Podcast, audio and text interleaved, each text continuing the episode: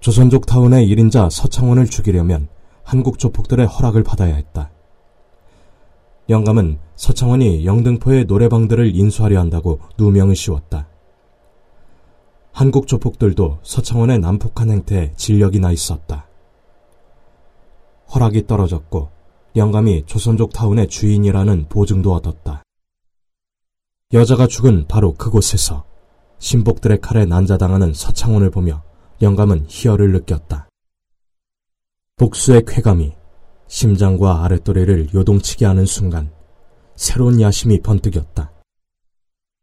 갈 때까지 가볼 수 없을까? 저 영등포에 번쩍이는 네온사인 중 일부라도 차지할 수 없을까? 강남의 룸살롱으로 남아할 수 없을까?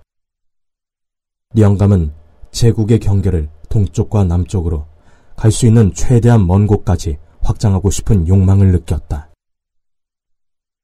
나도 늙었다. 영감이 중얼거렸다. 조선족 타운의 쇠락한 풍경이 펼쳐지는 유리창에 지친 얼굴이 비쳤다. 영감의 실제 나이는 60대 중반이었지만 가짜 호적상 나이는 70대 중반이었다. 어느 순간 생물학적 나이에서 이탈해 서류상의 나이로 전락해버린 것 같았다. 폭풍 속에서 살아온 인생이었다. 맞바람치는 바다 한가운데서도 본능과도 같은 신중함 덕택에 침몰하지 않고 살아남았다. 헛된 이상 따위는 믿지 않았다. 대약진 운동과 문화 대혁명을 겪은 조선족이라면 인간의 이상이 얼마나 참혹한 결과를 낳는지 알고 있었다. 눈에 보이는 것만이 엄지손가락에 만져지는 지폐만이 인간을 구원할 수 있었다. 그런데 늙어 노망이 난 걸까? 헛된 꿈이라도 꾼 걸까? 영감은 자문했다. 영감의 야심이 무르익을 무렵 제임스가 나타났다. 그의 학력과 능력과 카리스마, 특히 정치권과의 인맥에 군침이 흘렀다. 제임스는 고려 행정사가 HM 캐피탈의 근육이 되달라고 했다. HM 캐피탈이 진행하는 금융사업에 완력을 빌려주면 고려 행정사가 영등포와 강남의 상권에 진출할 수 있도록 자금과 로비력을 제공하겠다고 약속했다. 제임스는 고려 행정사가 장악한 영토를 식민지라고 불렀다. 진짜 사업을 하려면 경계를 먼저 깨고 나와야 한다고 말했다. 영감은 그때 몇 년 동안 가슴속에 고여있던 야심의 샘이 흘러넘치는 것을 느꼈다. 그 황홀경 속에서도 한가닥 불길한 예감이 스쳤다. 제임스의 망상 때문이었다.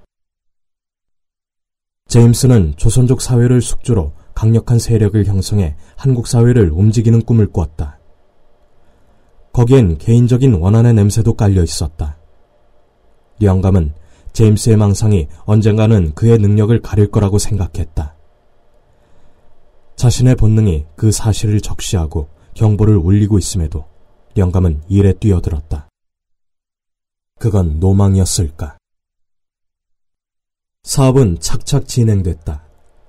영감은 HM 캐피탈의 비밀을 공유하는 대신 자금을 지원받아 영등포의 유흥주점 몇 곳을 인수했다.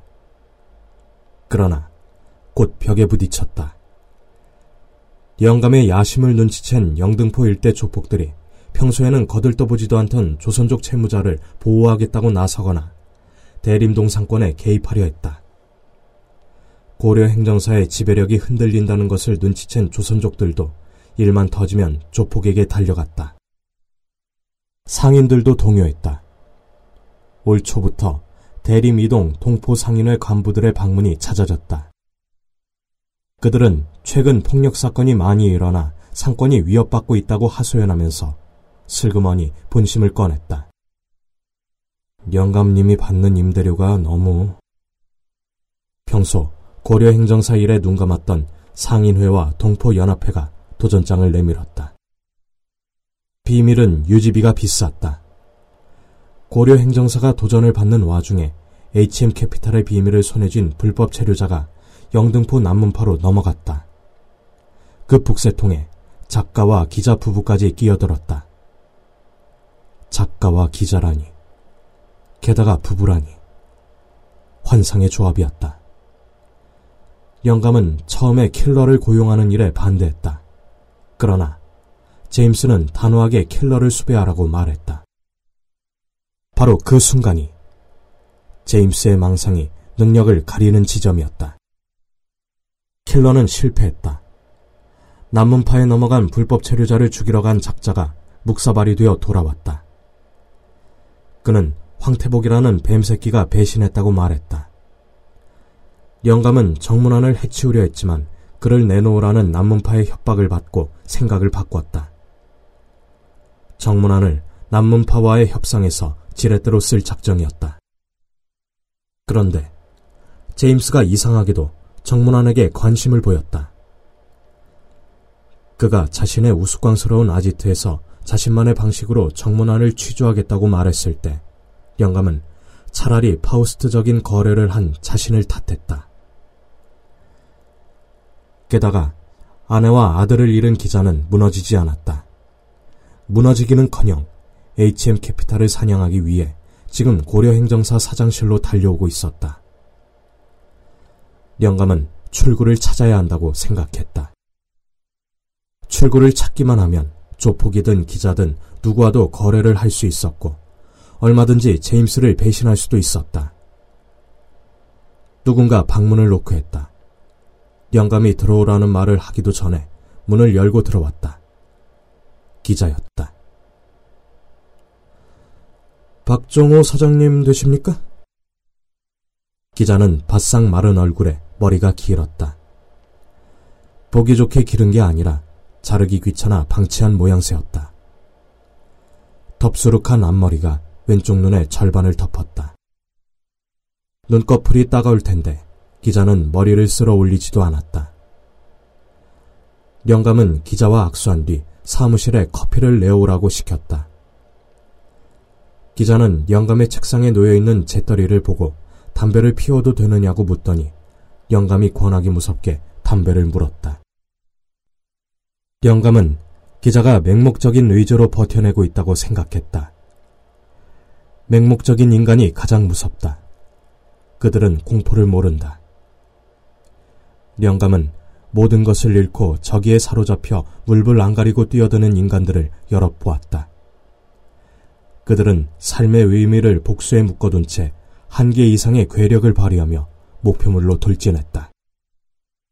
전화는 받았소만 무슨 일로 오셨습니까? 기자가 씩 웃었다. 탐색전 같은 건 집어치우죠. 마작방 제보한 게 접니다. 영감은 기자가 꽤나 까칠한 남자라고 생각했다. 마작방에 뭐 건질 게 있다고 그러셨소. 거기 HM 캐피탈 잔심부름을 하는 깡패가 있다길래 누가 움직이나 보려고 그랬죠. 누가 그런 말을 합디까? 누군가 합디다. 영감은 기자가 조선족 사회의 정보를 긁어 모으고 있다고 생각했다. 그는 HM 캐피탈에서 흘러나오는 정보를 얻기 위해 필사적일 것이다. 누군가 그에게 구렁이를 지목하며 갈증에 시달리는 사람에게 담배를 내려주었다. 영감은 기자의 빨대를 찾아내겠다고 결심했다. 가리봉동과 대림동 일대에서 영감이 찾겠다고 마음먹은 사람을 못 찾은 적은 한 번도 없었다. 그럼 HM 캐피탈로 가보시지. 누가 움직이나 봤더니 사장님이 직접 경찰서로 찾아가고 변호사 사무실에 연락하고 하시던데요. 솔직히 놀랐습니다. 잔챙이들이 움직일 줄 알았거든요.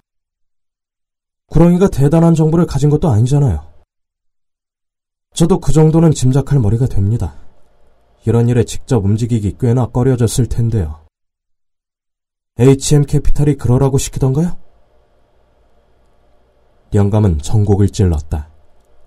마작방이 털렸을 때 영감은 경찰 인맥을 동원해 제보자가 기자라는 사실을 알아냈다. 그곳 종업원 중에 HM 캐피탈과 관련 있는 사람은 구렁이뿐이었으나 그는 HM 캐피탈의 비밀을 전혀 알지 못하는 잔챙이였다. 겁 많은 구렁이가 킬러를 고용했다는 사실을 경찰에게 털어놓을 가능성도 없었다. 영감은 기자의 미끼를 물지 않고 무대응으로 대응하고 싶었으나 제임스는 영감이 직접 나서기를 종용했다. 요청이 아니라 협박이었다. 제임스는 고려 행정사를 뿌리채 뽑아버릴 만큼 강력한 인맥을 가지고 있었다. 영감은 제임스의 가랑이를 기는 심정으로 직접 나섰다. 구렁이가 마작방 종업원이 아니라 식당 종업원이라는 증언을 확보해 그의 혐의를 벗겨내고 불법 체류자 신분이 발각되어 외국인 보호소로 가면 변호사를 고용해 빼낼 계획이었다. 외국인이 추방될 때 재산상의 불이익이 발생하지 않도록 돕는 보호 일시 해제 제도를 이용해 전세 계약서 등 관련 서류를 위조하면 임시 석방이 가능했다. 이를 진행하면서도 영감은 제임스에게 당한 모욕이 씁쓸했다. 그 젊은이가 예의가 없구만. 바른 말은 버릇없이 들리죠. 무슨 소리요? 사장님, HM 캐피털은 사장님을 이용해 먹고 버릴 거예요. 그때 가서 어쩌시겠습니까?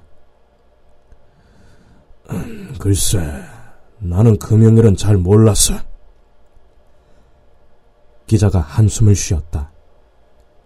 담배 냄새와 입냄새가 코끝으로 몰려왔다. 저는 꽤 많은 사람들을 알고 있어요. 고려 행정사의 불법 행위 정도는 쉽게 단속할 수 있어요. 회사를 세우는 건 어려워도 쓰러뜨리는 건 쉬워요. 게다가 조선족을 상대하는 회사라면 더 쉽죠. 나도 꽤 많은 사람을 알고 있소만. 일이 터지면 그 사람들이 보호막이 돼줄 거라고 생각하세요? 덤터기 씌우기 바쁠 거예요. 그 사람들도 사장님을 이용하는 것 뿐이에요. 세상이 그렇죠. 다들 이용해 먹고 버리고, 조선족에게는 특히. 이 작은 회사를 건드려서 뭘 얻으려고?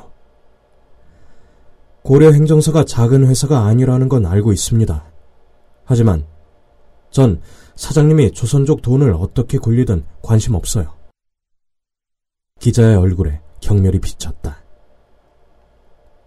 아시겠어요? 조선족이 무슨 일을 당하든 상관 안 한다고요.